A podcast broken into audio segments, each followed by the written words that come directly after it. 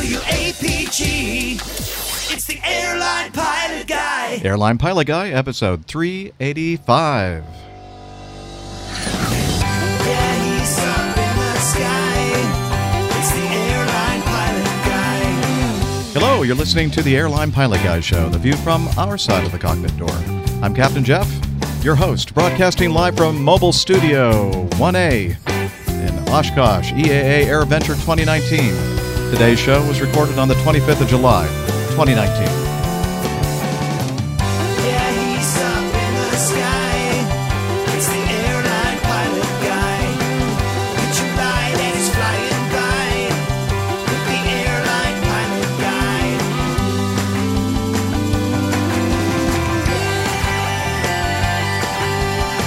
In today's episode, we're going to talk about Oshkosh 2019 EAA AirVenture. Actually, Oshkosh 2019. We're going to answer all of your questions. Well, we're going to try anyway. We're going to have a great time. So get all settled in. Tray tables and seat backs in your upright and locked positions. Electronic devices powered on. Flight 385 is ready for pushback. Applause. Yay. All right, welcome everybody. We have a huge live audience. Must be, I don't know, 1,000, 2,000 people here. Tens of thousands. Tens of people. Tens of people. Yes, and we're outside of the RV, the Oshkosh Mobile, Oshblast Mobile, what are we calling it? This RV, the Palace, the Gin Palace, yes. And we have a great crowd here. I look around and I see so many good friends, and then most everybody that I haven't met. No, I'm just kidding. We need to introduce the people that are going to help me answer all these questions. So, from Oshkosh, Wisconsin, sitting right next to me, she is a doctor, a skydiver, a marathon runner, a strength training junkie, an IPA connoisseur, and commercial multi-engine instrument-rated pilot. Her name, Dr. Steph. Woo! Hey! So glad to see all of you guys here today. This is really awesome. There are a lot of people here, so that's fantastic. We're looking forward to a really great show and getting all of your participation and feedback today, and I'm happy to be here to help along. Very good. And also joining us from Oshkosh, he is a professional photographer, a former RAF, RAAF fighter pilot, a former captain for an international airline based in London, Captain Nick. Wow. Thank you very much. It's great to be here. First Oshkosh. I'm a virgin. Well, I used to be, but I retired 54 days ago. Yay. The skies are safe. And also from Oshkosh, the barbecue master, motorcycle rider, pontoon boat skipper, underwater photographer, and captain for a major U.S. legacy carrier. His name is Captain Dana. Oh, good morning, everybody. Glad to see everybody came and joined our great podcast that we can include everybody in today, hopefully. And looking forward to a fun-filled day here in Oshkosh. Sweet. And we have a very special person who is not normally with us when we do a live show. She's always there, though, in the background. She is from Toronto, and she is our producer, Liz Piper. Hi, everybody. It's great to be here, and it's great to be with the crew. And I'll be monitoring some questions, hopefully, from the chat room, and let's see where this thing goes. Let's see where it goes. All right. There we have. We have our introductions here, and now we are going to just start off with, let's see, Captain Nick, would you like to say something about your first experience here at Oshkosh? I guess basically for all of us, even for me, even though I had a little bit of a brief exposure to Oshkosh EAA AirVenture back in 2017. It was just an afternoon. Realized that there was no way you could hardly see anything in just an afternoon. So we decided that our big meetup this year would be at Oshkosh. And so we're basically all Oshkosh virgins. Yeah, it's amazing, Jeff. When I retired, I thought that would kind of be me and aviation put to one side. But this is like my final swan song and a chance to participate in the most amazing air show I have ever been to, and I've been to a few in my life. I find it absolutely remarkable that there are so many wonderful, friendly, happy, aviation-minded people here, We've been wandering around, and you know, they see an old white-haired man, and people will stop and give me a lift. You know, they'll pick me up off the road when I'm drunk. People like show me the way. They keep saying, "Oh, the old people's home. It's over there." And I've had a ball. I really have had a ball so far. It's fantastic. I really want to come back again. So let's do this again in a few years. Absolutely. All right. Okay, let's see, Steph. Yeah. This is your first time as well? It is. Okay. First Oshkosh. Obviously known about it for a very long time.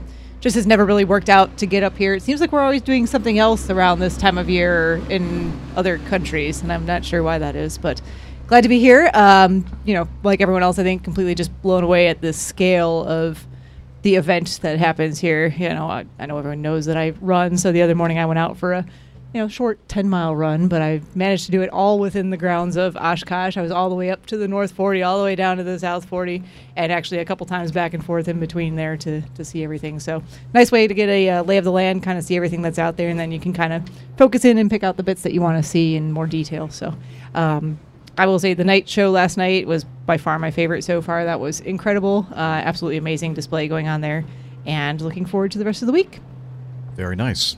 Hey, Dana. What's your experience been so far? Well, it's been fantastic. Actually, one of my favorite things about this whole entire experience is meeting everybody here. That's really one of the best things about this whole entire week, meeting everybody. This is my fourth trip to Oshkosh. I haven't been here, I kind of lost track, probably about 17 years ago. Hasn't changed a whole lot, other than it's a lot of good times. First time I had ever seen the night show last night as well. It was fantastic. It was the best air show I've ever seen in my life. So, but seriously, I got to go on the, didn't get on the 747-800 because that line was too long, but I did get on the United 787. Beautiful airplane, beautiful cockpit. So I would have to say, that other than the passenger configuration on that aircraft, it's my favorite aircraft I've ever stepped foot on. No, I'm only kidding, Nick. I'm good. I'm retired now, so I have no formal affiliation. That's all right. So anyways, I was on the 3, as most of you heard, I was on the 330 not too long ago, and that's actually quite a nice aircraft as well. I'm looking forward to the 350 someday. But anyways, Oshkosh, just seeing all the aircraft, hanging out with all the aviation community, especially the APG community, has been amazing. It is amazing. Liz, so this is your first time, and what do you think? It is my first time, Jeff, and I think I just echo what Steph said about the scale. I mean, forget the aircraft. This campground that we're in is immense, and the number of giant RVs is just, it's mind-blowing. I mean, there are people tenting, there are people with smaller pop-ups. I mean, it's just rows and rows and rows of enthusiastic people here spending the week looking at planes. But I think Dana said it so well. For me, it's all about the people. I've had online chats with a lot of people here, but then I finally got to meet them and put a face to the name. And that means a lot to me. So thanks, everybody, for coming today. And thanks for being APG fans. So it's been great. Yes, and now the best part of the show, which in this case is hearing from all of you, our listeners, APG community.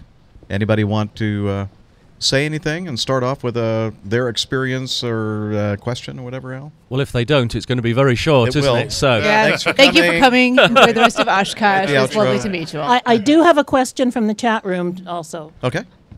Go ahead. Okay.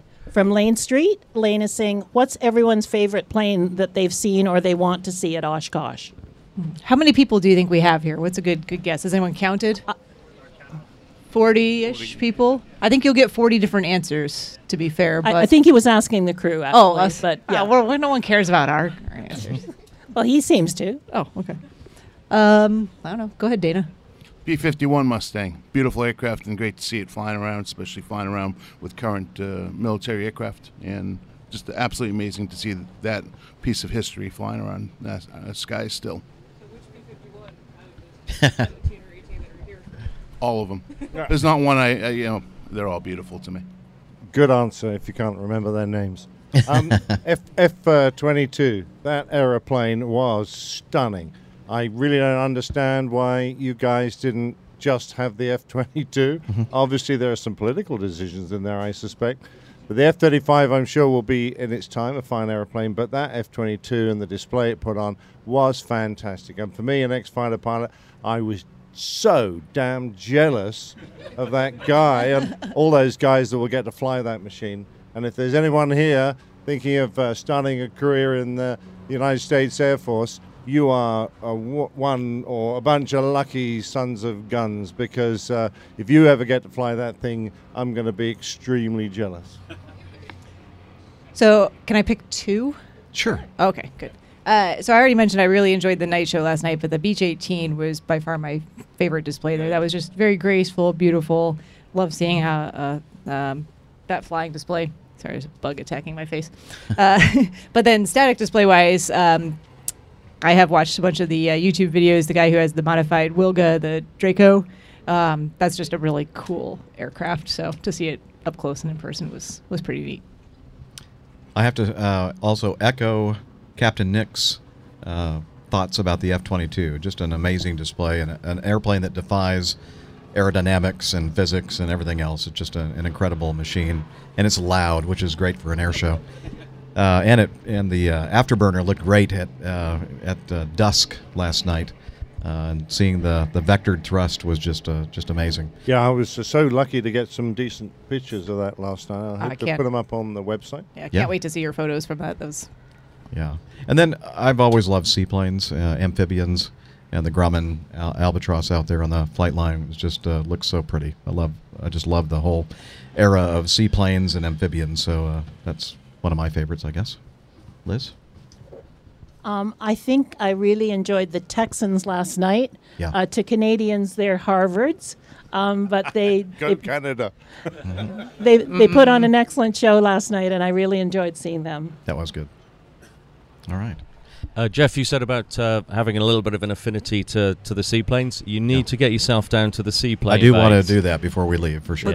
Yeah. Okay, so I'm going to, risk life and limb here. So when I get to you, just say who you are, because not everybody is watching, and then fire away with your question. So, and I'll try not to show my better side of the camera here. Too late. Yeah. My name is PJ from Houston, Texas. First of all, I want to. You mentioned seeing the 787. So obviously, that's an airline that's flying, and a large airliner in here in a place where they don't have airline service. So, question for the crew is: have you ever done a flight to an airport where you don't typically serve, and what type of extra logistics go into that type of planning? Oh, that's a good one to get your teeth into, isn't it? That certainly is. I want the teacup. Oh, thank you very much. Yes. Great Spitfire. Yeah, somebody keeping track of the best question. Oh, you want the teacup? Yeah, we do like that. I don't know who the Liz judge is going to be the arbiter of the best question. You're the judge. Most well-designed airliners are pretty self-sufficient. So really all you're looking for is fuel, because most other things are going to keep going, at least to get you out of that airfield and on somewhere else where you can be better served. And even on the A340 I used to fly, if we couldn't get Bowsers to pump fuel under the wings, we could open fuel caps on top of the wings and put a hose in there and pump fuel in any which way. So a well-designed airliner can go to almost anywhere. You've got your own power unit there, your own EPU, your air conditioning. You can provide your own electricity. All you really need is gas, and hopefully the engines will have enough oil in them left to do the next sector. So, and you can get gas in almost any which way. You could even get a guy climbing up on the wing with a jerry can if you really wanted to. But it's feasible. Exactly right. It's feasible. And when we did our captain's course, they covered exactly those kind of circumstances, because they say you divert to some of the remote places in Africa because you've got a problem. It turns out to be benign and you don't need a rescue. We can get you straight out.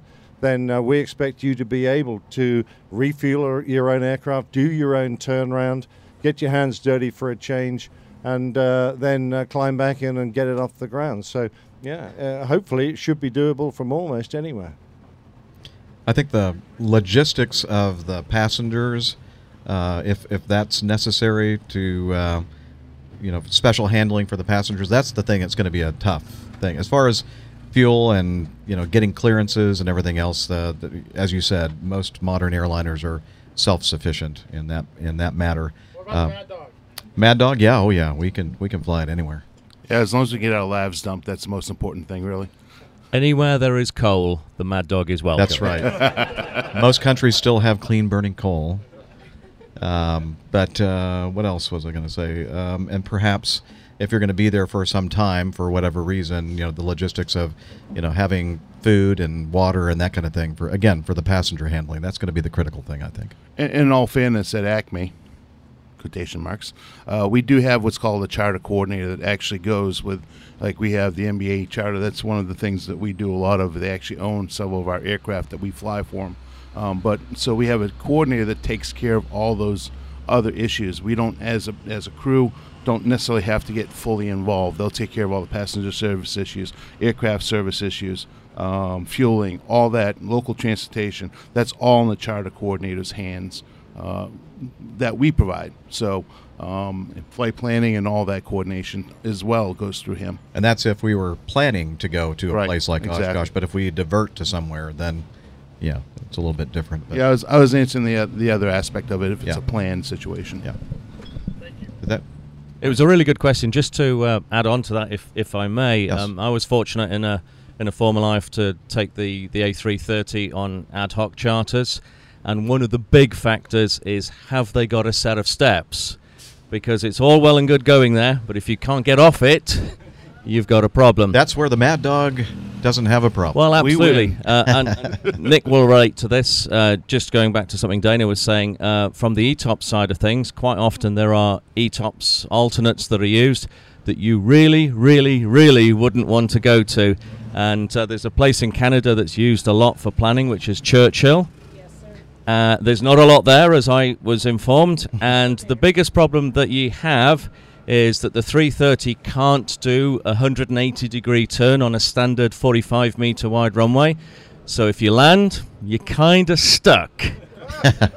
So, but a really good question. Who wants to come up with one next? Okay, that's an easy one. Oh, wait. We have one here. Let's say who you are and... Hi, I'm Kirsten from Seattle, and I was wondering, especially the guys who went down to Fisk to watch the arrivals, now that you know what it's like, did you ever want to try it yourself?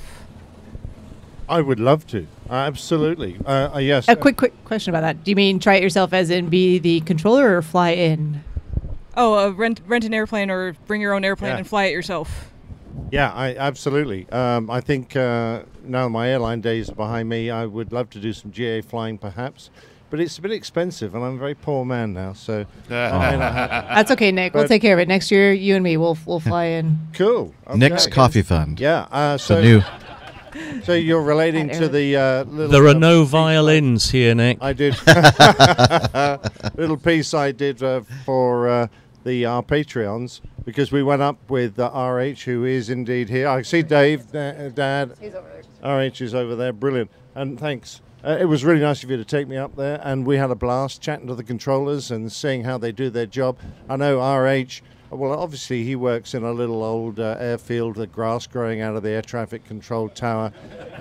They use loud hailers to speak to the aircraft. He was just blown away with the skill and the professionalism of the guys up there, and particularly how well they coordinated, feeding information to the guy with the radio, alerting everyone of what was going on, with an overall supervisor behind, making sure that the aircraft kept their spacing, and if necessary, stepping in and firing people out of the line, you know, you go home.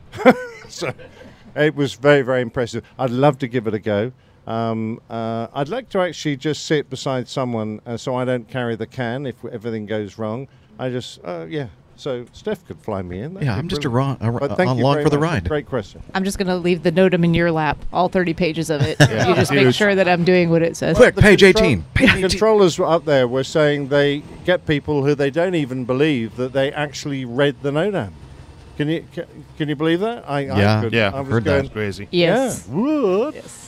I've actually done it twice. I brought in my Piper Warrior when I owned it way back when I was building time, just like some people out here have done. And I've also flown in here an Apache Geronimo. Geronimo! So the three of us that were building time as well, and that aircraft, 150 horsepower per side.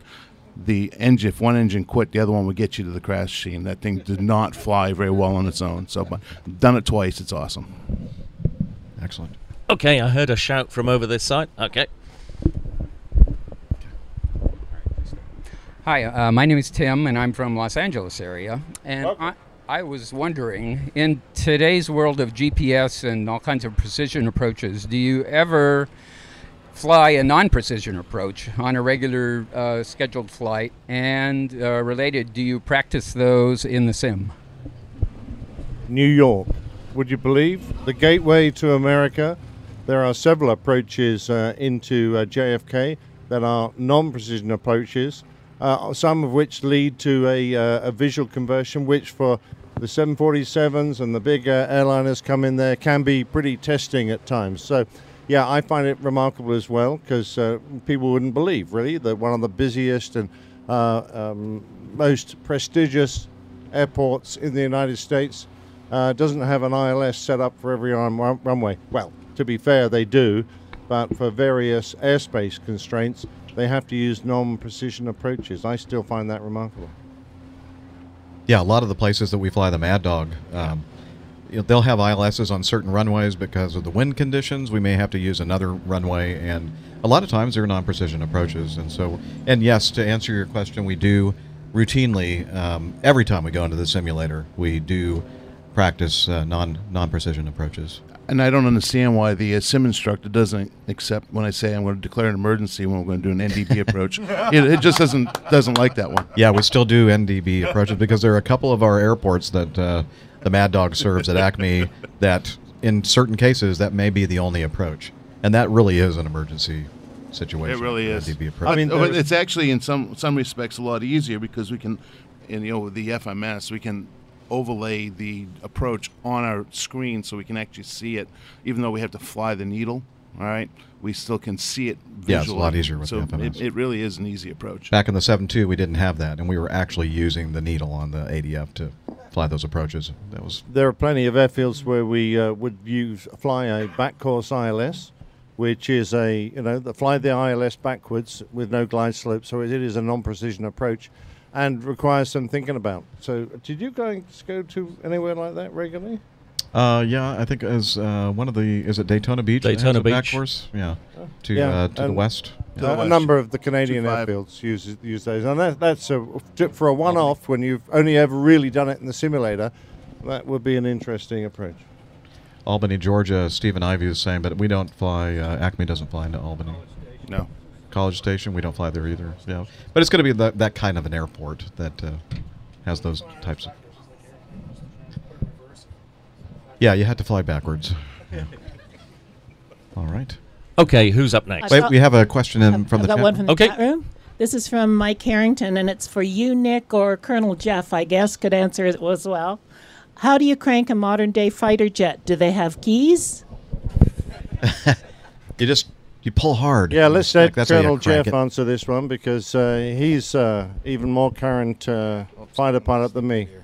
Hi guys, I'm the good-looking Jeff. Yeah, thank you for pointing that out. Yeah, best Stephen. By the way, thank you for the picture. The F-15s landed this morning. I'll mimic what Nick said about the F-22. I watched that thing take off last night. What he did took me twice that distance to do the same thing. It's not fair. Let's just remember that Colonel Jeff flew an F-15 Eagle. He is an Eagle driver. Yeah. The F-15 was very easy to start. Kind of like starting your lawnmower. There was a handle on the right side of the cockpit. There was one switch you had to make sure was on first, the fuel switch. You turn that, you just pulled a handle, and you were firing. It was like pull starting a lawnmower. And it really, there was no battery in the F-15 for weight. The airplane was designed to be lightweight, so there was no battery. So you would pull that handle, would fire in a hydraulic accumulator that would spin up this little motor about the size of one of these speakers up here, so about 3x3 at biggest, and that connected through a gearbox that would start the engines. It was the only way to start the airplane, unless you were airborne and you wanted to do an air start. If the airplane was on the ground, there was no place to hook up air, nothing. There was no external power, nothing. It was that JFS, and that was it. And it was just as simple. You lift a little lever on the throttle. It engaged the gearbox, and the engine started. You did one at a time. And the first time you could talk to anybody outside the airplane was when the first generator came online. because you could, like in the Strike Eagle, we had two of us. I couldn't talk to the back seater until the JFS came online. The JFS gave me intercom with the crew chief, the back seater, and it gave me fire protection and detection for the JFS, not for the engine. So as soon as the engine came on, if it was on fire, that's when I found out. Or look out the window, maybe. Sounds like a great design. Having had that happen, it's really sporty. Especially when the airplane came off the ground, sitting in the chocks, because the JFS exploded. Ooh. Wow, great story. Does the JFS use rocket fuel? No, it's sucking fuel out of the main tank. Okay. And it's a tiny little thing. The F-16. The Hornet was kind of similar. Yeah. Let me think how I started the Hornet. Switch, switch, throttle, throttle. That was about it, yeah? Then you had things like the Rhino, which Nick flew, the F-4, and they could do, what do they call those bang sticks? The plugs that you... The cart starts. No, we were much more sophisticated. See, in the U.S. Air Force, we had these cartridges, and the B-52s use them as well when they're on alert, where if they don't have external power, external air was like a little explosive charge that would literally spin the engine fast enough for it to start. It was quite the detonation. We have Jim Howard over here who has spent some time in an F-4, but he's just a navigator, so we're not going to give him the microphone. Just kidding. I'm sorry. Oh, thank you. No, give him the microphone. Come on. Do you have anything to add to that, Jim? Well, hang on. Hold that thought. Hold that thought. While you transfer, anybody that's late arriving, we ask that everybody stays away from the camper. Do not touch that camper. They're nice enough to allow us to be next to their camper, but he's very, very cautious on his paint job. Also, right up here in front of the camper over here, the red cooler, free beer. So free beer, water, free beer, free beer. Go get some free beer. Just $50 donation for that. I was just. I cart started a number of times in the Air Force, but normally in the F-4 we would have a ground power unit that would give us electrical and air, so that it's like a big hose, like a big dryer hose, would plug into the airplane, pump air through the motor, spin them that way. That's easier on the motors, and you only get one chance with the cart. I did one day of air defense alert, and we started it that way. And we did like some Indy 500 days where we tried to generate 1,000 sorties, literally 1,000 sorties a day, and I cart started there. So it was just something you would do if you went off station and there was no power cart. You would take a couple of carts with you to start, and you couldn't you had to start them both that way. It wasn't like I think a T-38 has a switch or something where you can start one, it'll start the other by itself. We couldn't do that. Oh, very good. Anybody else? Behind you there. Nope. Josiah Freeman from Phoenix. And my question is, for those of us who don't have 1,000 hours to go back and listen to all of the past episodes. What? We need you to leave. Take the microphone. Yeah. Sorry. Bye. Oh, yeah. Here. Okay, I'm just going to cut his microphone off. So that go around the ceiling works then. So my question is just if we could get a shorthand story about how all the crew got together. Obviously, Captain Jeff, you started it, but how did everyone else get on board the crew? Good question. Okay, I'll try to make it as short as possible. So, I'm supposed to pin, that was what she said. That's what she said. There we go. Sorry. So I started this back in 2009. About September of 2009, I believe. And it was called Catholic Pilot at the time. I was with a Catholic podcasting network. I wanted to play with microphones and mixers and all this fun stuff here. I had to have an excuse to start a podcast in a Catholic podcasting network. And I thought, well, I don't really know anything but flying airplanes, and barely. And so I thought, I'm going to start a podcast, and I'm going to call it Catholic Pilot. And I found out right away that nobody really cared anything about me talking about Catholicism. They wanted to know everything about flying, the job, the layovers, all that kind of stuff. And I thought, you know, perhaps I should rebrand this thing. So a year and a half after I started, back in, I think, May of 2011, was the first Airline Pilot Guy show, episode 1. But before that, I had about 40-something Catholic Pilot episodes. I think maybe it's worthwhile mentioning who's been listening since episode 1. Well, we have somebody here who is my number 1 fan. He started listening to Catholic Pilot episode 1 his name, the guy, the F-15 driver, that's Captain Jeff, the good-looking guy. Yeah. Yes.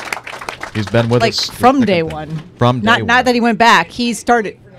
Yes. Yeah. Well, don't we all sometimes? I don't even have. Yeah.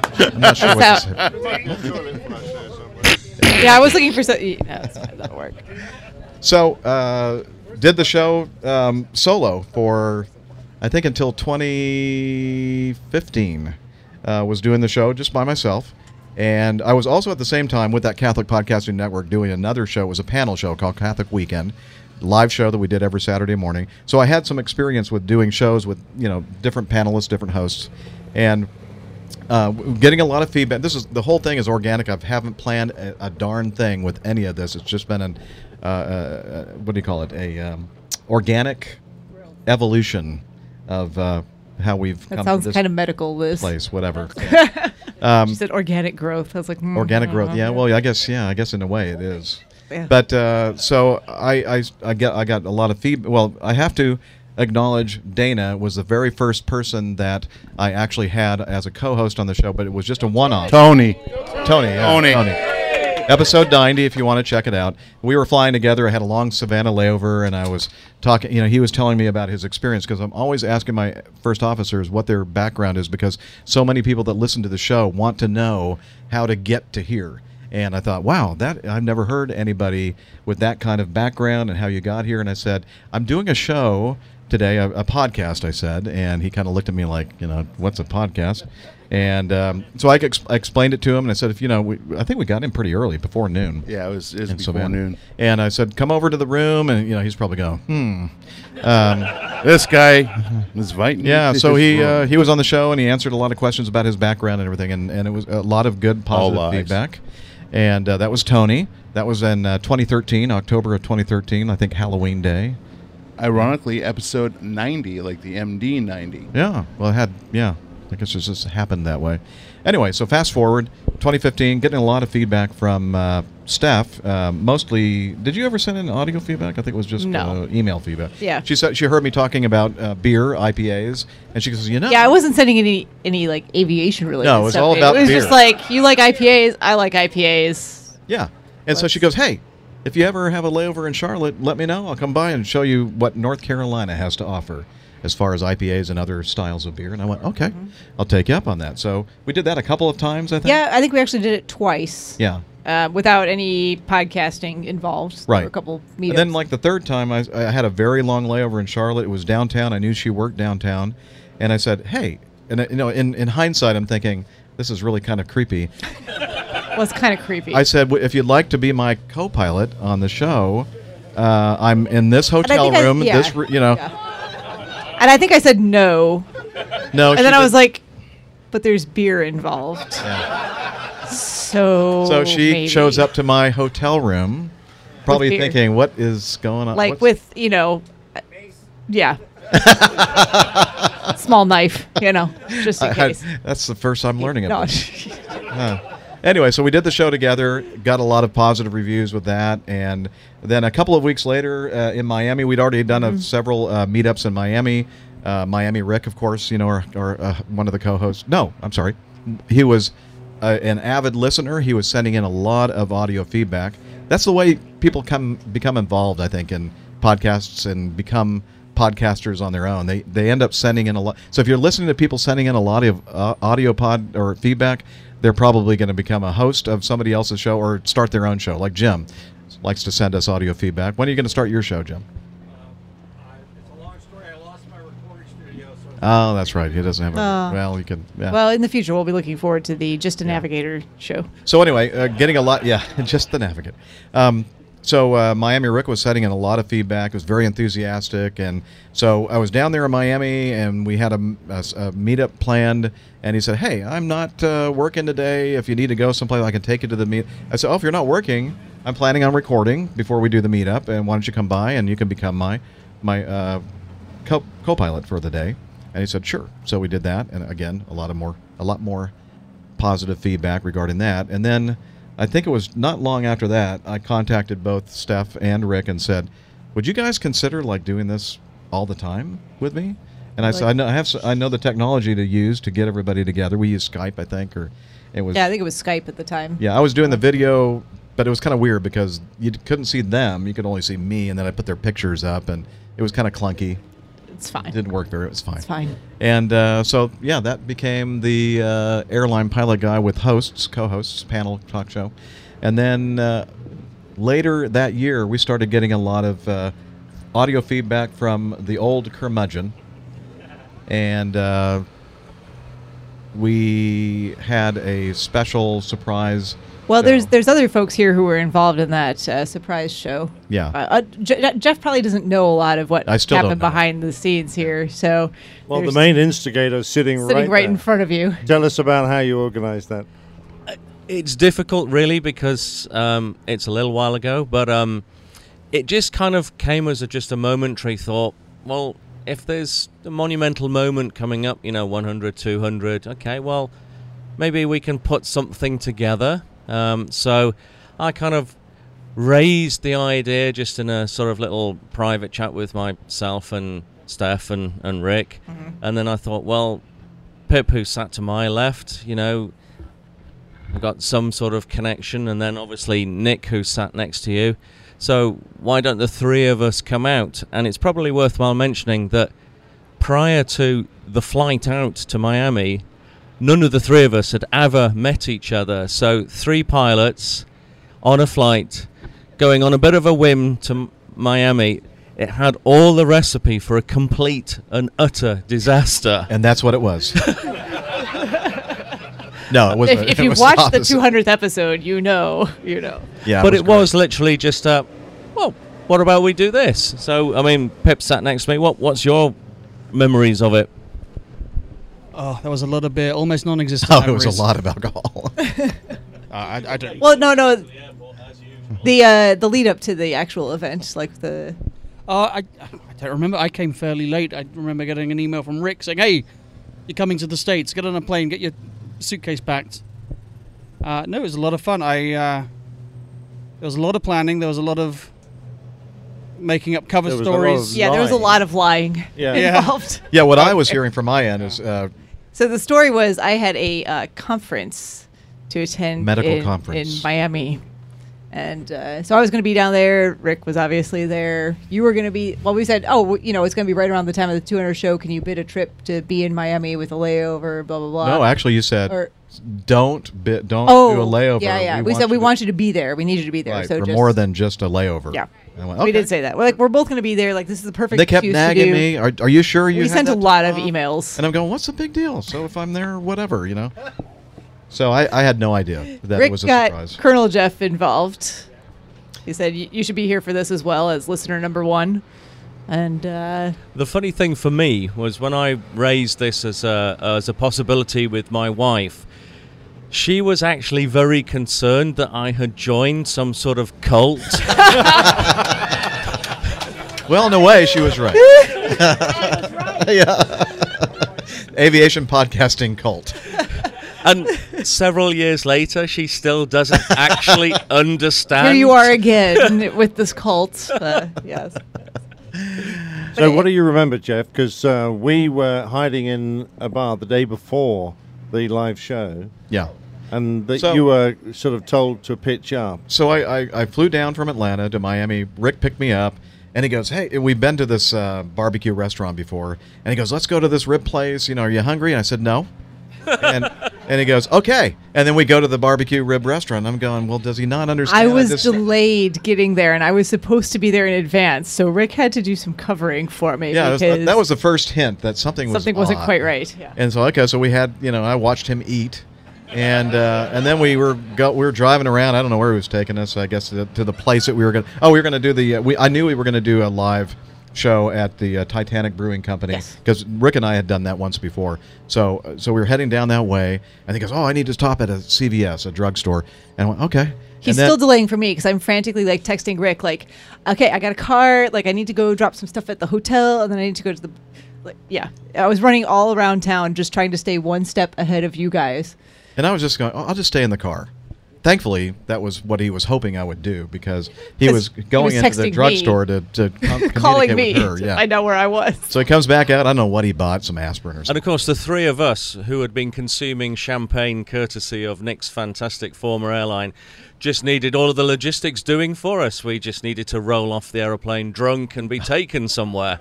And you guys were already at the at the brewery at that point, so... And then I did actually get there, but I was like, well, I don't want to, like, go in. I got a picture of you peering in at the window. I know. I was tired and confused at that point. It's fine. It all worked out. Pip has just handed me a photo of all of us. That's great. There. Well, not all of us, but a lot of us. Yeah, so... So we finally made it over to Titanic Brewing Company and parked in the back, walking around, and then on the front of the brewery, I would look down near the entrance, and I thought I saw what appeared to be a head that looked like Steph's head poking around. I'm thinking, what is she doing? Because it was mine. Yeah. And I'm thinking, that's odd. But again, I still haven't figured anything out. And walked in. Yeah, still clueless. I've never, ever had a surprise party in my life, and this was my first one. So I walked in, went up to the bar, and thought, you know, I'm going to get an IPA. And so I'm standing about 3 feet away from the bar, and I feel this tap on my shoulder. And I turn around, and there's this... bloke handing me an IPA, and I look, I'm looking at somebody's chest, and I look up, and I hear him say something, and I'm thinking that voice sounds so familiar, and I'm thinking Captain Nick, and then he goes, yeah I don't know what you said. And I think I do have the video of that. Actually, and it's like I didn't imagine him being so tall, 6'4". I don't know why, but I just thought he was about my height.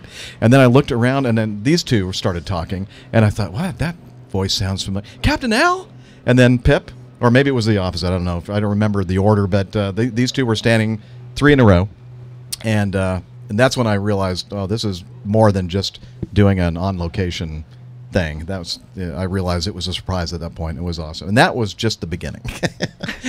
It's actually really funny from our side of things, because it's, if you've ever been involved in a surprise party, it's that priceless moment when the person realizes what's actually going on, because you can see the cogs going round and the building blocks slowly being put together. Oh, and in Jeff's case, they were going around real slow. Yeah, he had to take me aside and explain it to me. If you have not watched the 200th episode, you know, we certainly tell people you don't have to go back and watch all of them, but watch episode 200. Skip the end, though, because it gets a little emotional. You don't want to see me crying, really. Yeah. You do. Watch the end. I don't know how this happened, but we had pints of beer. It was a brew pub. And I'd be drinking my beer and put it down, and then I'd look back around, and it was like full, and so I started drinking more. I never got more than half emptied. And I just kept drinking and drinking and drinking. So I had a little bit to drink that night.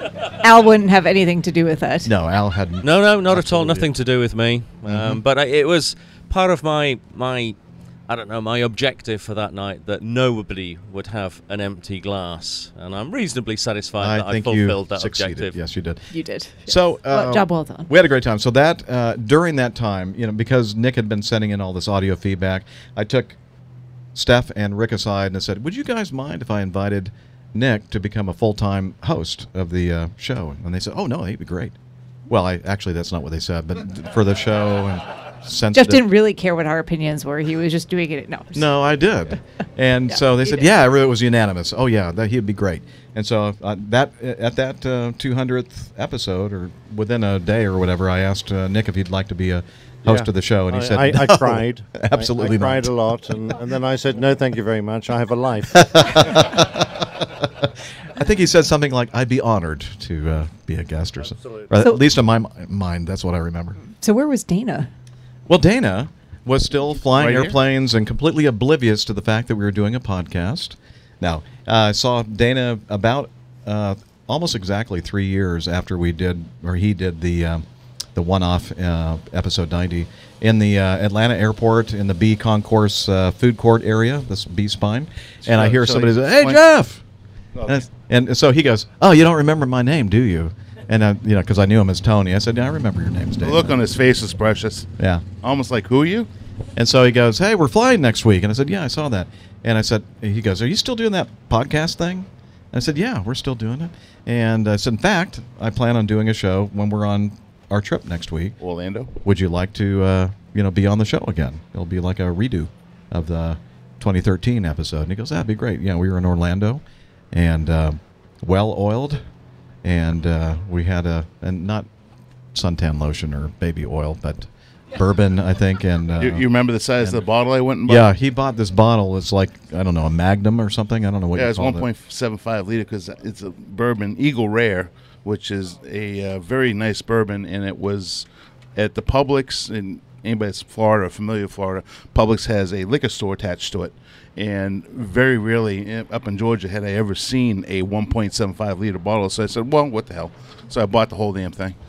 And I had my six-pack of High Life, which I happen to be holding in my hand right now, one of my favorite IPAs.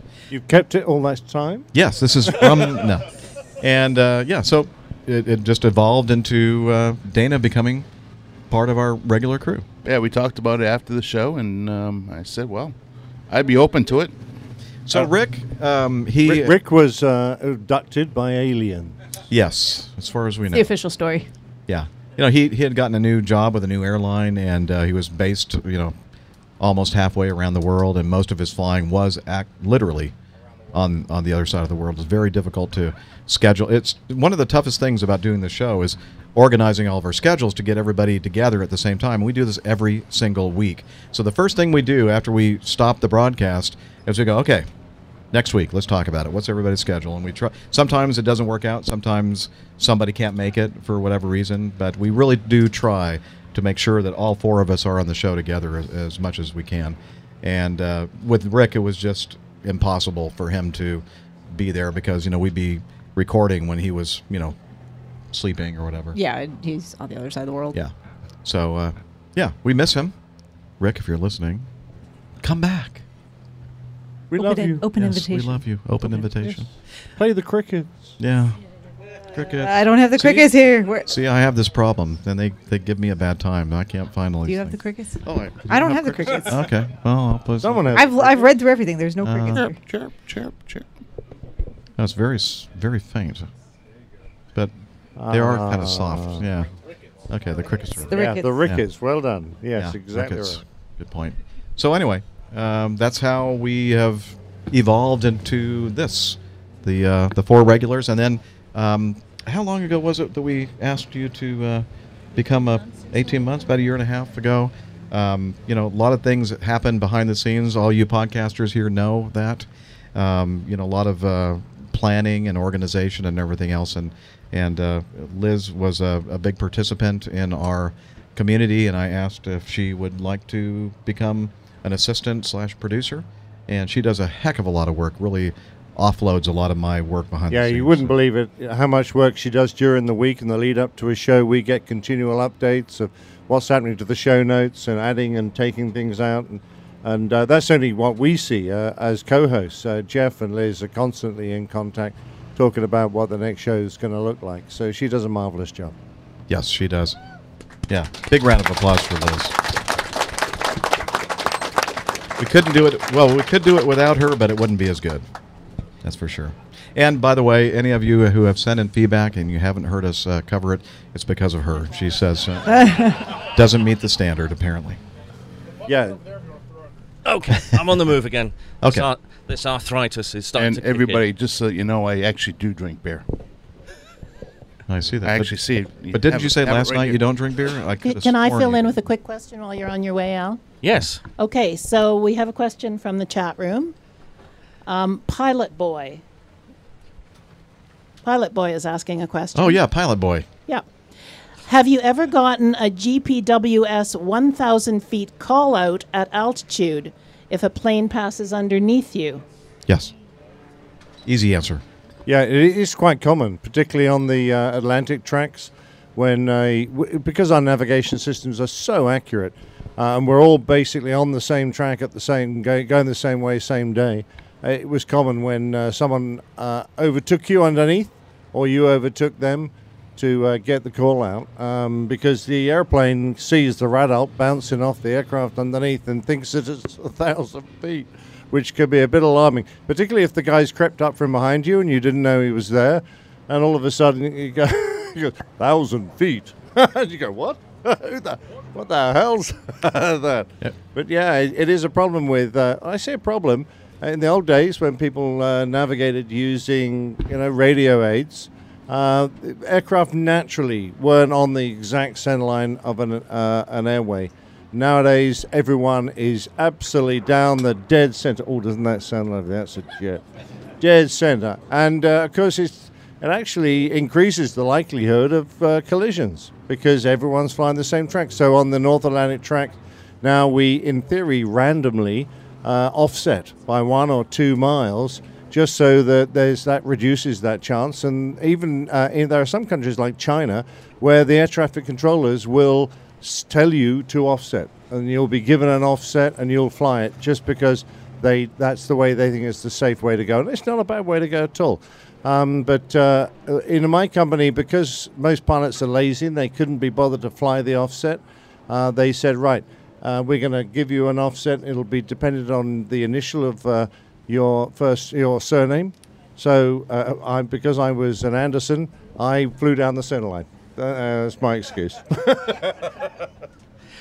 Nick, on the 330, you will know that because it's such a quiet flight deck, that if an aircraft passes over the top of you at 1,000 feet, you actually hear it. Oh, for sure, yes. You often wonder if the passengers do. They're probably watching movies or asleep there. But I was underneath Concorde once when it went over me at over 60,000 feet. So there's probably 35,000 or 30,000 feet between us. But I clearly heard the double boom as Concorde went over the top. Very impressive. He was going the opposite direction. I could see him trailing. It was obvious who it was because there's nobody else up there, for heaven's sake.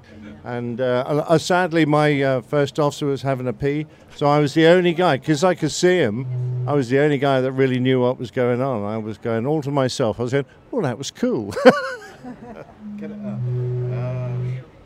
Okay. Oh, I need to turn my mic. We heard that folks over there near the road are having a difficult time hearing us. If we could just crank the speaker around. This is the way Dana wanted to put it initially. I didn't think we'd have a bunch of people over there. So hopefully you'll be able to hear us a little bit more. We can't really turn up the volume much more because we're going to start getting some feedback. But anyway. Yeah, and thank you all for not leaning against the other motorhome. We appreciate that. They did ask us that. He asked us not, I know it's tempting nobody to, touch it. Yes, thank you all. And he said, don't be too loud. I said, eh. But I wanted to stop the show or interrupt the show for a moment. Jim Mercado, I just noticed he arrived. Now, Jim. Oh, Jim. Hey. Okay, this T-shirt, many of you are already wearing it, the Osh Blast 2019 logo and the original Acme Air logo is this man's magic and his skill and everything else. So, Jim, thank you very much for that. It's awesome. Oh yeah, we ran out. Sorry, no, we still have some. Anyway, we want to hear from you sometime later in the show. But I'm glad you made it from Northern California, and look forward to visiting with you. Thanks again. Great design. Okay. Okay, I'm back out in the APG suburbs here. So hi, I'm Mark from Swansea in the UK, another Oshkosh first-timer. Another Welshman, two Welshmen together. Two Welshmen together, singing now. Yeah, like always, we have some connection between us in Wales. It's impossible not to. Yeah, no. You share the same sheep? Yeah. Oh. Ooh. Sheepy. Family show. Or a fantasy. I shall speak to you later, Captain Nick. Right. Anyway, my question is particularly for Captain Dana and Captain Jeff. You've come with this fantastic RV this time. There's some great historic aircraft here at Oshkosh. What do you think the chances of you and Captain Dana talking to flight ops at Acme, and next year you bring a mad dog for us all to meet in? Oh, there'll be none left flying, will there? Yeah, I was going to say we'll have to go. Might have to go to the desert and grab one for you. So. I'd love to do that. That would be a lot of fun. But actually, I think the good news is that when I went to pick Pip up in Appleton, I actually saw a train that had coal trucks on it. So I think there's good chance. Very similar. Yeah. Actually, got some really good news while I was here in Oshkosh. Everybody had heard me talk about the fact that I was moving backwards down the rung in seniority. They've decided to keep 8 more additional MD-80s on property, because Airbus can't seem to get the 321 Neo to us in time. So I'm going to move them back up in seniority. So it's not going to be quite in the desert quite as quick. It's going to be with us at least through 2021. Yeah, and hopefully until 2023, December of 2023. I have to wait that long? Yes. Get out of my way. Yeah. Only kidding. He's not. Right. Liz? We have another one from the chat room from Mark Lebrowski. This is kind of for you, Steph, I think, but the others can chime in too. Okay. What level of pilot certification do you need to be able to distinguish the individual components of an IPA? I'll shut my microphone. I mean, it's a rather advanced skill, so I wouldn't expect just your basic private pilot to be able to do that, but no, I'm just kidding. Yeah, there's a 30-page ACS, which thank you for correcting us on that. It's not the PTS anymore. It's, what does ACS stand for again? Airman Certification Standards. Okay. So, yeah, there's a separate one for IPAs, and it's very detailed and complex, and you have to be kind of have to try a whole lot of different IPAs to get a good feel for it. Yeah, you schooled me on that. You know, I thought I was an expert, but I wasn't. Yeah. Steph, that's why she needed to meet. So even someone with an airline transport pilot certificate. Not necessarily. You know, needed a tutorial. Yes. So... But we should, this is an endorsement. That's right, in your logbook. We should start a workshop for that here at Oshkosh, I think. Yeah, we have several different ones here in the RV that we can start sampling. That's right. They actually have a workshop in here. It's called AA in the morning at 8:30 in the morning. And just a reminder, we do have that cooler over there that has beer. Well, I'm assuming it still has beer. There might be beer left in it. And water in it if anybody is thirsty. Dave is indicating that there is still beer in the cooler. So if anyone is... It's hot out there today, so make sure you hydrate. Yeah, we're actually really comfortable here under this awning. Sorry. What's that? So I've got a Hazy Rabbit. What's your opinion on that? I like the Hazy Rabbit. This is the second one I've Lakefront Brewery, very good. Mm-hmm. If there's a Lakefront Brewery representative listening, Milwaukee, Wisconsin, we'd be welcome. So it's a local-ish. To have some more, we'd love beer. We have a question back here. Hey, Jeff, my name is Derek Vento. I'm an air traffic controller at Atlanta Approach. Oh, nice. And air traffic controller where? I'm sorry? Atlanta TRACOM. Oh, okay. So, hey, have you ever heard my voice on the radio? You guys all sound the same. Wow. Okay, take the microphone away from that guy. That's it. Get out. It's the way it is, man. It's just the way it is, you know? Yeah, thanks a lot, Len. You guys always want to deviate, man. Well, they're a bunch of deviants. Oh, man. 20 minutes ago, I like the way you said this. You pretty much said that you'd like to kind of get an idea of the experience the first officers that you're flying with have. As someone that's getting ready to start private pilot training, as someone that works with you guys every single day, I am curious to know with... And bear with me with this question.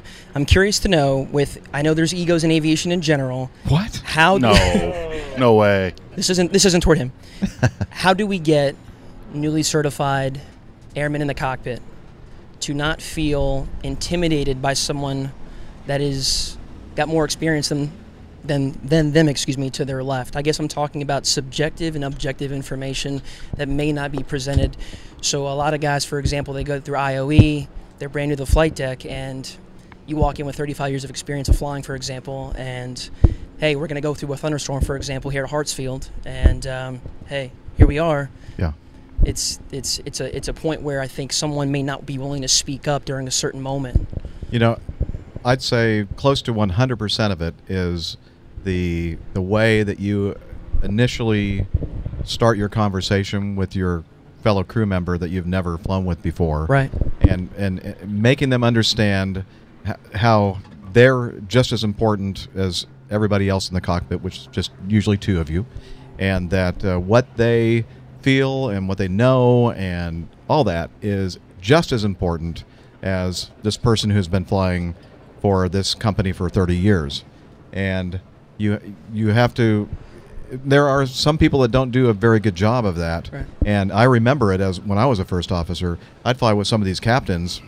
They'd immediately just slam that door shut and make it known that don't talk to me unless, you know, I ask you to talk. Right. Not necessarily saying that, right, but the way they behaved and the way they talked and the way they ran the cockpit was just like, okay, I'm just somebody that's going to talk on the radio when he's flying, and I'm going to fly the airplane, and then he's going to tell me how to do everything. And that's just, you know, CRM, that's what this is all about, basically. Right. Cockpit resource management, crew resource management, whatever you want to call it.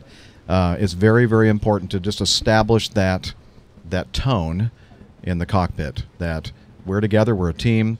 You know, I usually say, hey, we're here to have fun. You know, usually weather or mechanical issues are going to be the things that make it not so fun, but there's no reason for everything else to be just a pleasant experience, and that's by just having an open cockpit, making that person understand that they are equals as far as sharing information, sure, and being as a first officer, you're basically learning to be a captain. Right. And many people who are first officers at Acme and other major airlines, they have been captains. Right. So they have experience with this. But you want to be sure to model what you think is the appropriate behavior of a captain. You want to, as a first officer, you pay close attention to what's happening with this captain you're flying with, and you basically say, yeah, I like what he's doing here. I like the kind of more laid-back environment of the cockpit, but it's serious when it needs to be. Or I'm mostly writing down in your little tablet or notepad, I'm definitely not going to do this when I'm a captain. I'm not going to do this. That's usually, I think, yeah, for most of us, that experience. But that's what I have to say about that. Just establishing that environment, that tone, that, you know, this is the best job in the world. Right. And let's don't screw it up by, you know, not having fun and enjoying what we're doing. We have a lot more ideas and opinions about this, I'm sure, because there are a lot of airline captains here. Dana? Well, being that I'm a newly minted captain, I have to absolutely agree with Jeff 100%. And that's you've heard me say it on the show. The biggest thing that I enjoy about being captain, the best thing I enjoy about being captain, is setting that tone. And there's no I in team, right? There's me, but there's no I in team. So I always make sure that my FOs understand that they're the captain when they're flying. I'm not going to tell them how to fly the aircraft. I'm not going to micromanage them. And I make sure that I open up the conversation. And as Jeff said, as soon as I walk on the flight deck, I ask them their name, shake their hand, and bring that open communication. Because if you don't have that dialogue, then they're not. Then you lose them. And they're there to help you. And one of the best things, and you kind of mentioned it there, is what I learned from all the captains that I flew with through all the years I was an FO, and I pretty much made a mental note as to how I wanted to be as a captain. And I don't want to be that guy that I'm on that list that everybody doesn't want to fly with. I want to be on the list that everybody wants to fly with, because I treat everybody fairly. And the other thing is being a big picture guy. All right, if you sweat the small stuff and let all those little nuances get to you, then that's going to make you a terrible captain. You got to dot the I's and cross the T's and make sure everything's legal and everything's good. But it's the big picture stuff that I look at. The stuff that's going to get me in trouble, it's going to hurt people, going to bend metal, that type of stuff. That's what I look at, and it's diplomacy and being good about it. So that's the way I look at it. That's a great question, sir, but I'm going to turn it on its head slightly and tell you what I was asked when I did my interview with Virgin Atlantic. And they said, well, you're a military guy. You've got over 20 years of professional flying experience. How are you going to feel climbing into the right-hand seat, the first officer seat, with a younger captain? Because a lot of our captains are quite young. Our airline at one point had the youngest ever 747 captain. And people got promotion fast, and if young guys joined the company, they were going to be younger in age to me. And, well, I didn't really have a problem with that, because I think you accommodate, you learn that in life you're going to get past the point where the people underneath you who looked up to you, now you're going to start on the downhill curve and they're going to be on the rise. and you'll be looking up to them. And you just have to bear in mind that, as one of my old Air Force bosses once told me, never slam a door, because one of these days the bloke who is behind that door you slam will end up being your boss. So I think it's we all have to be flexible. We all have to be what's the word I'm looking at? Empathetic. Yeah, I mean, pretty pathetic. And be a good people person, and that's one of the great skills of being an airline pilot. Stephen, like either Stephen. Not him. Yes. Stephen Ivey here is a new first officer. Well, relatively new. Yeah, be a year next month. Okay. Almost a year. Yeah. So you have experience flying with captains, and from your perspective, what is it that makes you feel comfortable and like you're somebody who's a significant person in that cockpit? Well, when you first start out, you're coming off of IOE, you're already nervous about flying the actual airplane with people in it, and then once you get after that, you kind of get into the motion and get used to it. But then you start flying with the line captains, which are totally different than your regular check airmen. So you can have different ends of the spectrum. You can have a guy that's extremely by the book and will sit there and drill you with questions about your SOPM, about descent planning without using the FMS, all this other stuff. Then you get the other guy that's going to be sitting in the left seat and doesn't do anything but answer the radio calls and doesn't even talk to you the whole time. So figuring out how to interact with that person, engage with them, and both have that same mental model of flying the airplane is something you're not going to learn until you're out there for a couple of months. And then especially, if you've been flying by yourself like I was most of your time building, you don't have that crew interaction. So learning that skill is a hard thing to do. And then also, I mean, I'm only 29, but I've had guys that are younger than me that have been my captains. I can go ahead and tell you the level of professionalism isn't the same as you get a guy that's, upwards of Jeff's, seniority or Dana's. And then they don't have certain experiences.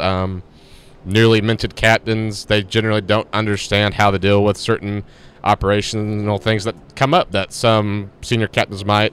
I got stuck in Quincy, Illinois, because the fuel truck broke.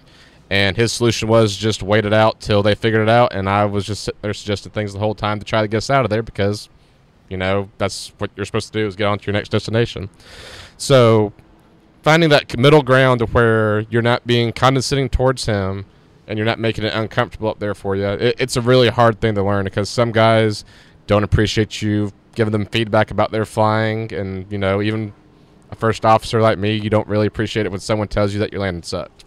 I mean, but you got to be accepting of all criticism, regardless of what's going on up there.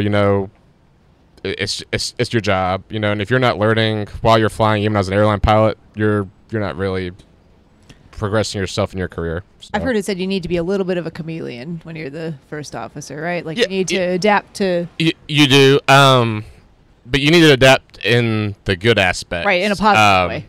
Yeah. The regional I work for, we're one of the largest, take a lot of pride in our product that we provide. We're supposed to be one of the most professional.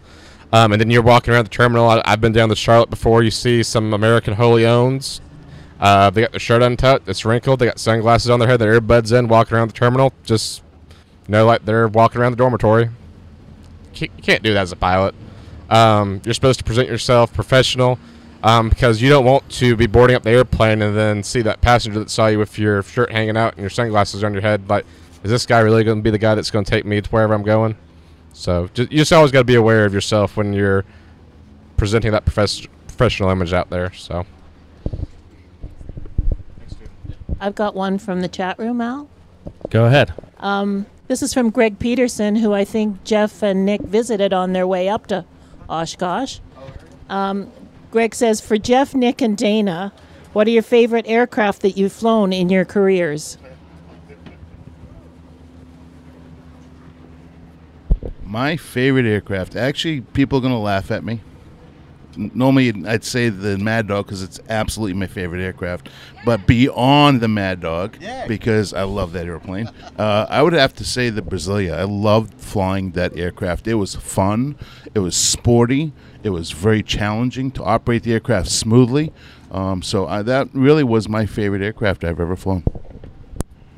From my point of view, I think the Phantom will always have a place in my heart, but when I stepped up to the F-18 and climbed into that plastic airplane, I just saw aviation, military aviation, through a completely different set of eyes. And I was just so blown away with the capabilities of the F-18 and the skill of the McDonnell Douglas engineers and designers who built that aircraft.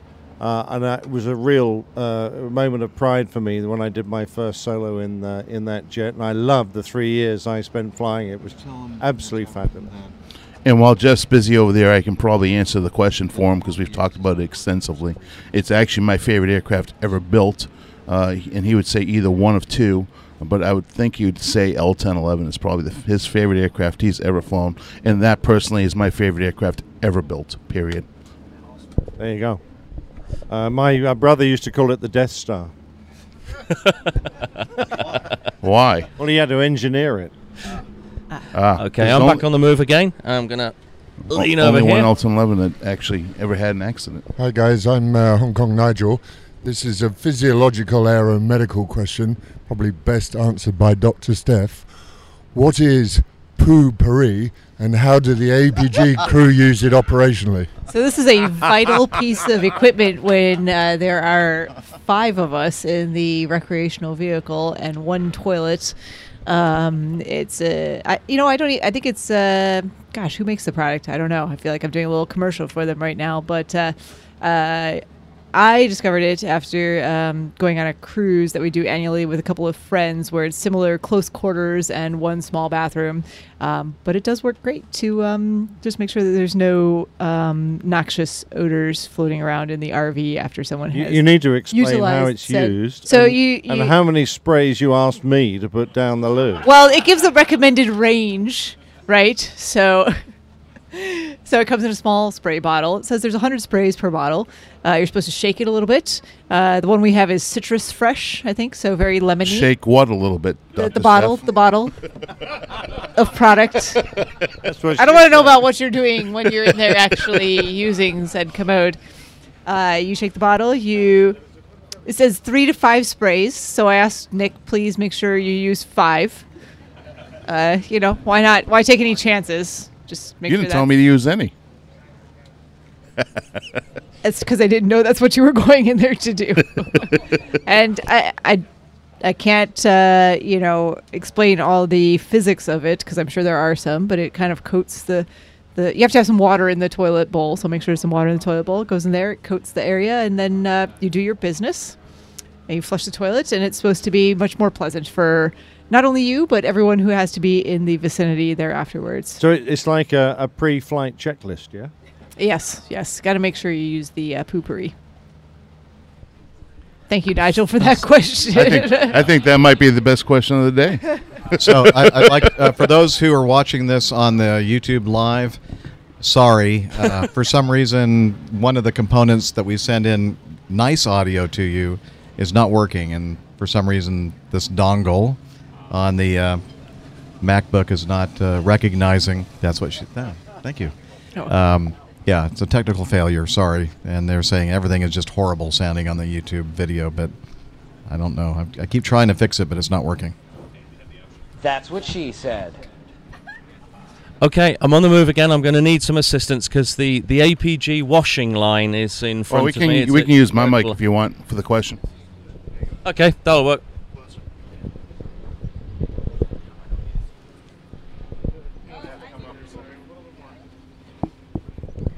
My name is Andre. I'm from southwestern suburbs in Chicago. Is it you that has Pip's suitcase? Because Pip's suitcase is currently missing in action in Chicago. No, that's not me. Okay, we'll let you off. So from your experience in Oshkosh so far, what are you looking forward to the most for your Friday, Saturday, and possibly Sunday? Well, that's an easy question for me. I'll go ahead and get started. I definitely want to get out to the seaplane base. I'm planning on doing that tomorrow at some point if anyone's interested in heading down there. All right, so Jeff and I will be heading down to the seaplane base tomorrow at some point. Not sure when, but we'll firm up those plans and let you all know. I think that's probably the one thing I really haven't seen or looked into yet. And I do have my single engine C certificate, which I have not used since I actually got the rating. But it'll be fun to get down there and see all the float planes. You're not going to like this answer. But here's the answer. I'm looking forward to sleeping in my own bed this weekend because I haven't been home in about a month and a half. More than one night at a time. So, but it's been an unbelievable week. I'm leaving tomorrow. And sadly, Jeff and I are packing up the RV. We have to get it back to Isona on Saturday. So tomorrow I'm going to do the Warbirds, which I gather is just the place to be. And it's definitely on my list. I wish I could have ticked off everything that was on my list, but I'm just going to have to do that another year. But tomorrow's the Warbirds. Well, didn't you hear we're flying in next year, so... Oh, so, yeah, of course we are. Yeah. Absolutely. So, Saturday morning, I'm afraid, will be pack-up time. I have a question from the chat room, and you may have just answered it, but this is from Kelly Kirk. This is for you, Captain Nick. Any thoughts or plans while you're still at Oshkosh to hook up with Jell-O and Sunshine? Now, I'm not sure who that is. Jell-O and Sunshine. Can anyone help me? Thank you. Oh, the Fighter Pilot podcast. Over at the FPP to compare U.S. and U.K. aviation. Well, that would be an interesting discussion, best conducted over many beers and probably running into the wee hours and never resolved. But and I can imagine there'll be lots of hand flying because whenever you get military pilots and beers together... Sorry, no hands in the bar. That's forbidden. You poke people's eyes out doing that. It's easy when you got a Jaguar squadron because you just sit there and say, that's you, this is me, 1 mile behind. Got an ex-Jaguar pilot right there. Sorry, guys, I had to get that in. If someone sends me a pin, I'm going to go over there and say hello to those guys. Thank you. Okay, I'm on the move again. Thank you. I'm fearful that if I go too far, the whole lot is just going to collapse into a heap here. Yeah, people to stand up and come to you. G'day everyone, my name's Evan, I'm all the way from Melbourne in Australia. And finally I got to see a live show and not from YouTube, so this is pretty cool. My question to the panel, and maybe anyone else, is being that we're meeting on the hallowed grounds of the Experimental Aircraft Association, have you seen any crazy experimental designs that you would or definitely wouldn't go for a fly-in? I've seen lots of crazy designs. I can't remember what any of them are called off the top of my head, but I would probably not fly in any of them. Yeah. I walked past one of Bert Rutan's one-off designs, and it had a four-letter skick or a skiz. What? C-R-I-Z. C-R-I-Z. Oh, Criz. That's right. Yeah, yeah. And it was the weirdest looking piece of kit. It had a forewing and an aft wing that were joined together from the tips. So the tips of the forewing led into the leading edge of the aft wing. Both wings had enormous slotted flaps and it had a tailplane. And I was just looking at it going, what the hell is this? And apparently it was a DEFRA. Is that the organization? Secret, super secret? DARPA. Thank you very much. DARPA. DARPA. Well, it's American. So DARPA, and they Bert Rutan designed it for them for a hostage rescue scenario. But apparently it was not required and never used, only one ever built. But it was designed for ultra short takeoff and landing. Looked fascinating. With all that flap on it, I suspect it would have been brilliant. But I often wondered, he must be a genius because... he didn't really, usually an airplane design goes through prototypes and goes test flying, etc., etc. He only built one to do this one job, and it's so radical. I was looking at it going, that's just amazing. To be the genius he is to get it to actually work and potentially do that job, I was just amazed that he would have got it right the first time. Fantastic. And no, I wouldn't want to fly it. I have what might be one of our last questions, Jeff. I think we're getting to that point soon. This is from Rob, Dick, Hamish, Robert. Where did he go? No, he was here. He had to leave. He had to leave, but he sent this in to us. Okay. Do you as hosts feel there is a magic number required to get a podcast started on time? Wow. There might be. I just don't know what it is. Define on time. Are we doing airline definition of on time? 15, yeah. Or a doctor's definition of on time. Doctor's definition of on time. As everybody knows, we've never considered that an important parameter. We give times that we will be getting together. Yeah. And then at some point there afterwards, we will start a show. And if you love us, you'll stick with us. And not complain. And if you've never watched some of the pre-shows, sometimes that's pretty funny. So you should. Sometimes it's better than the show itself. Yes. Yeah. So for all you punctualists, sorry. Punctualists? Is that a word? Punctualists. Yeah, look it up. Punctuality freaks. Yeah, punctuality freaks. That's what I always say. Hey! Shut up, Jeff. Well, you have a question over here. Okay. Hang on. Eric could probably do a couple more. Because then we have to go to Captain Al's wonderful talk. Hi, everyone. I'm Jennifer. I'm from Orange, California. I'm a flight attendant and a student pilot. Hi. Hello. Hi. I love your Airbus strap. Airbus 320. Neo. I live there. I just had a question for the commercial pilots. Are there any helpful things that you're appreciative of when working with your in-flight crew? Because as you know, the flight deck door can be quite a barrier. Yeah. Not tea, just between the customers. Coffee, yeah, of course. Me. I'll hit them for you.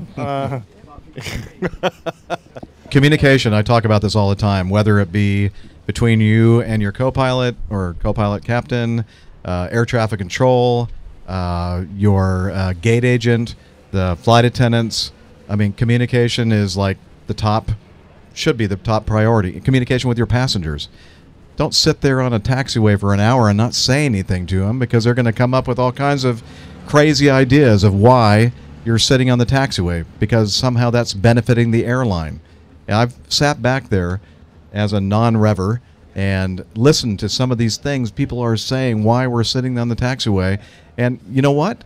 The reason why they're coming up with these crazy ideas is because nobody in that cockpit has said a darn thing. And it just drives me nuts. So communication. Up to the folks in the cockpit to say that, or would you like the cabin crew to say something if something? No, I think it's the cockpit that should say that, because they're the ones that know what's going on. There's 20 airplanes ahead of us. There's a ground stop. There's an emergency. There's a reason why we're not moving. It's not because we're trying to make more money. I think it's always good to have emphasis that you're there for safety purposes, because I think people forget that. It shouldn't be your job to have to say that, but. I've definitely been on flights where crew have emphasized that again, and I think it does make a difference.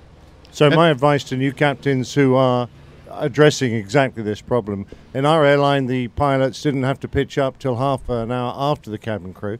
So you could, in theory, never meet them till you got on the aircraft. But I would always pitch up at the check-in time for the cabin crew and come into their briefing, introduce myself, introduce my first officer, give them a talk about the flight, ask them what they fancy doing that night when we were on our layover, and basically introduce myself, ask them if any of them had any companions, if they wanted help getting them on the aircraft, jump seats, that kind of stuff.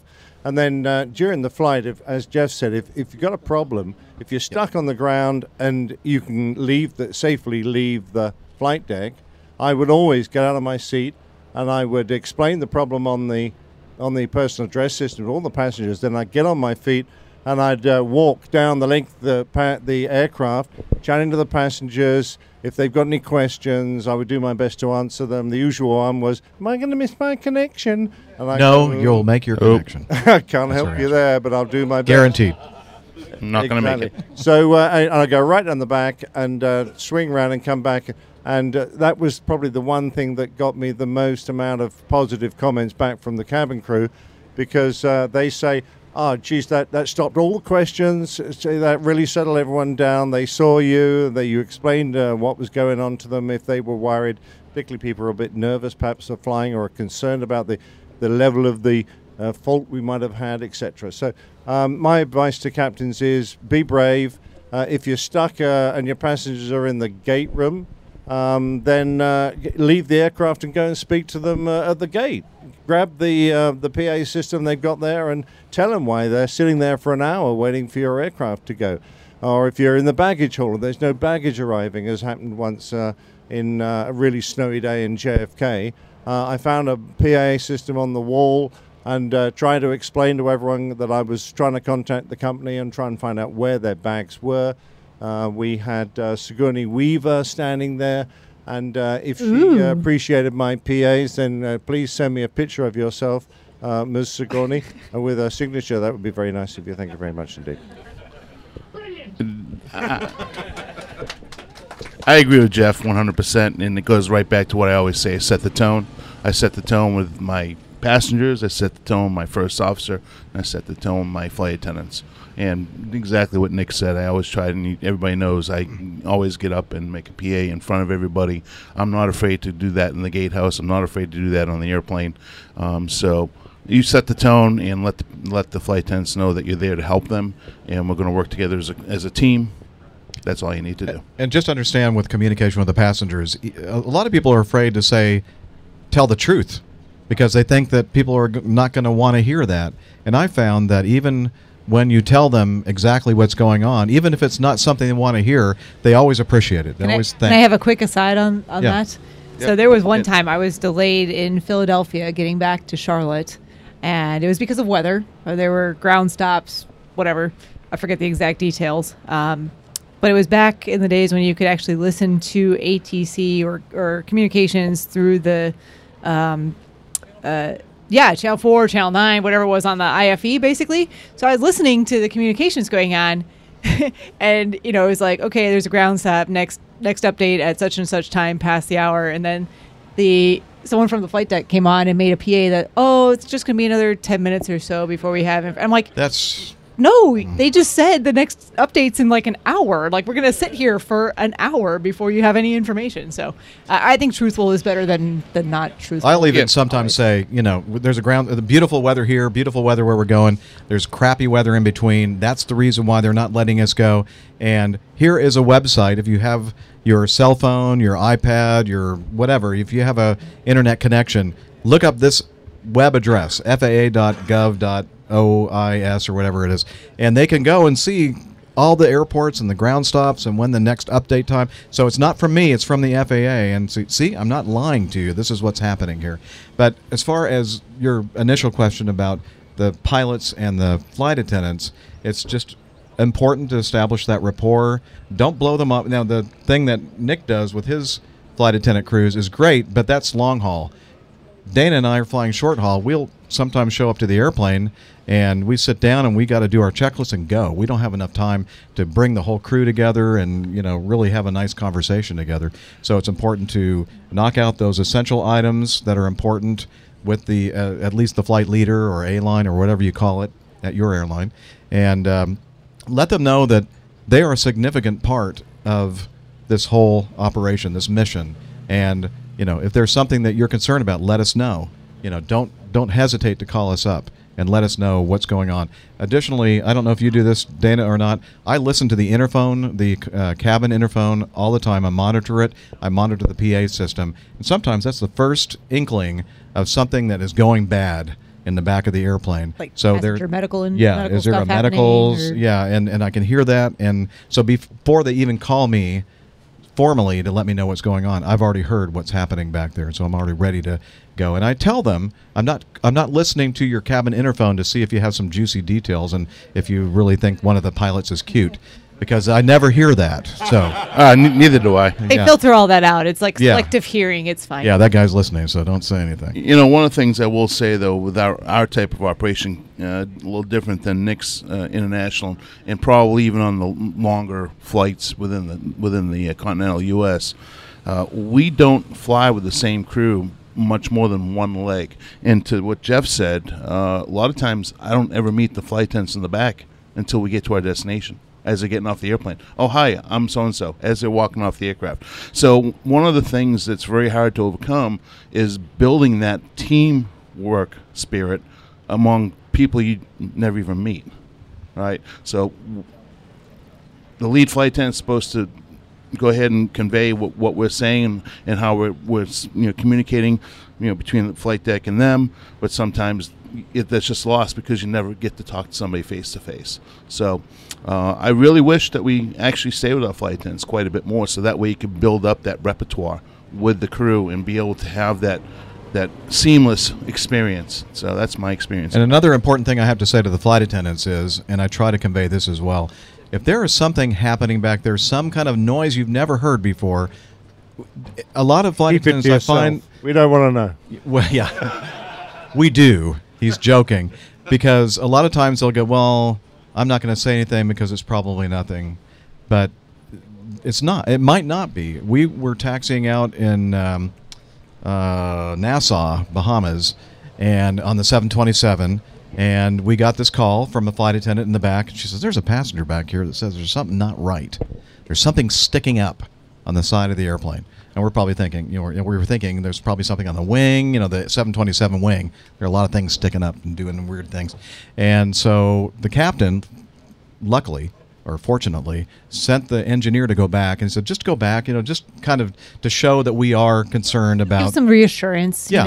It's fine, everything's good. So he goes back and he calls us from the back. He goes, dudes, there's the cargo door is open back here, because the cargo door has this thing that sticks up. I think that's the way they designed it. So you're going, he's looking out the window and he sees this thing sticking up about 4 or 5 feet away from the airplane, and he goes, that doesn't look right. There shouldn't be anything sticking up back here. And so, fortunately for us, we didn't take off with the cargo door open. We didn't have any lights up there. We're supposed to have a light that says the cargo door is open. There would have been a lot of baggage in the sea. Pip, your luggage? It's in the sea. Yeah, we know where it is, Pip. It's in Lake Michigan, the cargo door open. Yeah. It's in the Atlantic. I'm sorry, man. Yeah, so that's the example that I use when I talk to flight attendants. So if somebody has a concern about something, even if you think somebody's like an idiot, it might actually be or too much to drink or whatever. Let them know. Let us know. And then we can decide whether it's something we need to check out or not. It never hurts to err on the side of caution. That is true. I think. Oh, that's a good thing. You should coin that. Right? Yeah. No one's ever said that before. Before we end this show, the special show. Jeff, sorry to interrupt. Would you mind humoring me for just a couple of minutes on that question? Yes. Oh. Jennifer, I'm in a position where I work for an airline where we have a little over 200 of the flight attendants training to be pilots. So I appreciate it's not particularly relevant to some of the U.S. operation, but as this is a global podcast. There's a lot of flight attendants in the U.S. training to be pilots. I fly the 320neo, and I actually encourage the flight attendants who are in pilot training to come and let me know during the briefing, because once they've done their FA briefing, they can come and join the pilot briefing. We'll go through the NOTAMs, the weather, and we can involve them in the processes that we go through. And also, it's very valuable, in my opinion, that if you're in a position at the appropriate time to tell the operating crew that you are a student pilot, because in the same way as it's quite useful for you as an FA to know when you've got deadheading crew on board the aircraft if you have an emergency, the flip also works. So if we need, a knowledgeable pair of eyes or ears in the cabin, knowing that you're a student pilot is very, very helpful. And, please do tell the guys. You might get some strange looks, but you might just benefit from some great experiences as well. If we don't know, we can't offer you the information. You probably don't. Very well said. If you want to hear Captain Al. You don't. No, please. Captain Al is doing a talk. At 2:30, in just over an hour from now. But to put some sort of meat on the bone, we have deadheading cabin crew who have their pilot license. We'll let them operate the radio because they have the license. They can do that, and it's a great opportunity to get used to the airline RT side of things, and the company fully support that. Hey, Jennifer, not here. Yeah, you can't work the weekend. Please tell us how everybody can see your talk at 2:30. Yeah, if you want to listen to more of my BS, then come over to Forum Stage 10, where I'm doing a little seminar on fear of flying and conquering it in the general aviation environment. One of my many hats that I wear, so I've kind of jack of all trades, master of none, is I help people with the fear of flying. So if anybody's interested in that, please come down. It's at 2:30 at Forum Stage 10, and yeah, I can bore you for 45 minutes or so there. I'm definitely afraid of flying. Okay, I'm going to let you announce. We're going to do something right after this, but we're kind of compressed for time. Pip? Yeah, we're kind of running a bit short now. Yeah, please go and see Al give his talk, because no one else is. So we'd really appreciate Give him some support. Yeah, we were gonna. Us Brits wanted to contribute a little bit to the festivities here, so we're gonna invite everyone to join us in an ancient British tradition called the pub quiz. And we got some, well, slightly crap prizes to give away, but I don't think we got time to do it now. But maybe if you keep an eye on the APG feed, we'll arrange it maybe for tonight or tomorrow night over at Mike's. Sure. Aeroplane, perhaps. Yeah. So it'd be great if you guys could come and join us all there and have some fun. Yeah, absolutely. Sounds good. Yeah. Thank you. And we mentioned at the beginning of the show that we were going to give a prize for the two prizes for the best question. So I'll leave. Well, okay. I'm not going to. Oh, is it Liz? Yeah. Okay. Well, we can model them. Liz, you ready? Oh. We have microphones here. Sorry. Yeah. I think the number one best question has to be. Is it Sean? Darren, thank you. Darren, your question about CMS. Yes. Congratulations. All right. Darren. Which prize? Does he get a choice? Yeah. So you have your choice of coffee. We have a Virgin Atlantic flash drive. We have spare milk stands. Or a tumbler that says, just my cup of tea. All right. All right. There you go. All right. Nice. There you go. Congratulations. Woo. Okay, and the second prize has got to go to Nige for his question about poopery. Poopery! Oh. Oh, you're disqualified. Give it back. Well, okay. Give it to someone. I like the. Woo! I think it's. I think it's the flight attendant. That was a great question. Give it to that was an excellent question. Yay. Hey, Jeff, can I say one thing? Yes. You guys in Atlanta TrayCon do an unbelievable job every day. Yeah. But we all sound alike. Yeah, except for that part.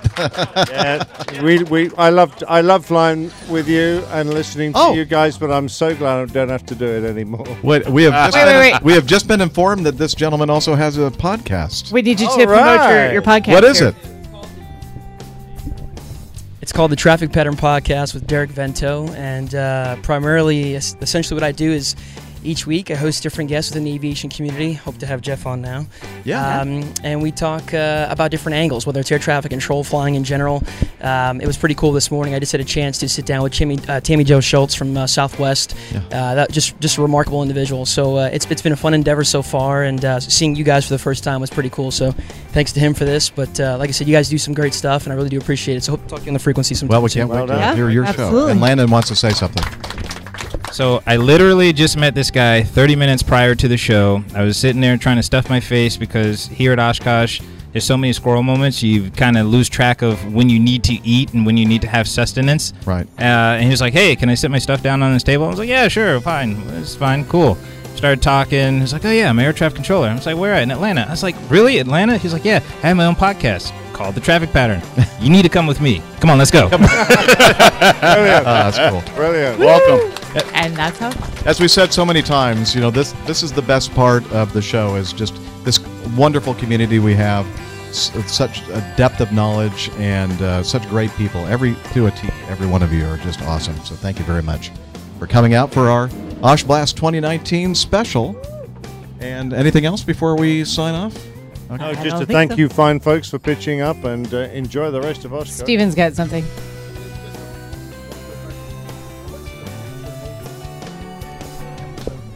The future of APG and anything for episode 400. The future of APG. Well, I've really tried hard not to plan. This was the pinnacle here, and yeah, we're done after this. We're done. I just hope I live that long.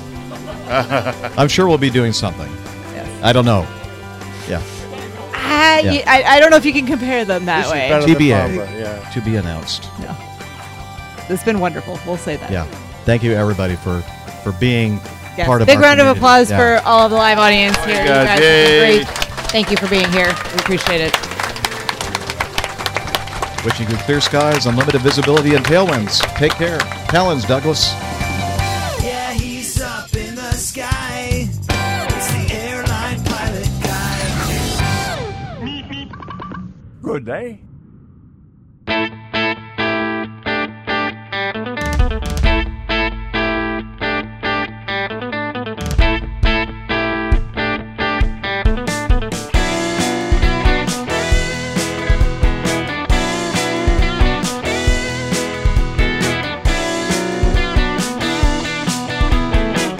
I used to be such a good pilot till I started APG. I opened doors for little old ladies. I helped them to their seats. Airline pilot guy, I fly America. Oh, airline pilot guy, he can land in heavy fog. I got no friends cause I'm always flying. I just don't have the time. But I can land this old plane. I can land it just fine. Airline pilot guy, I fly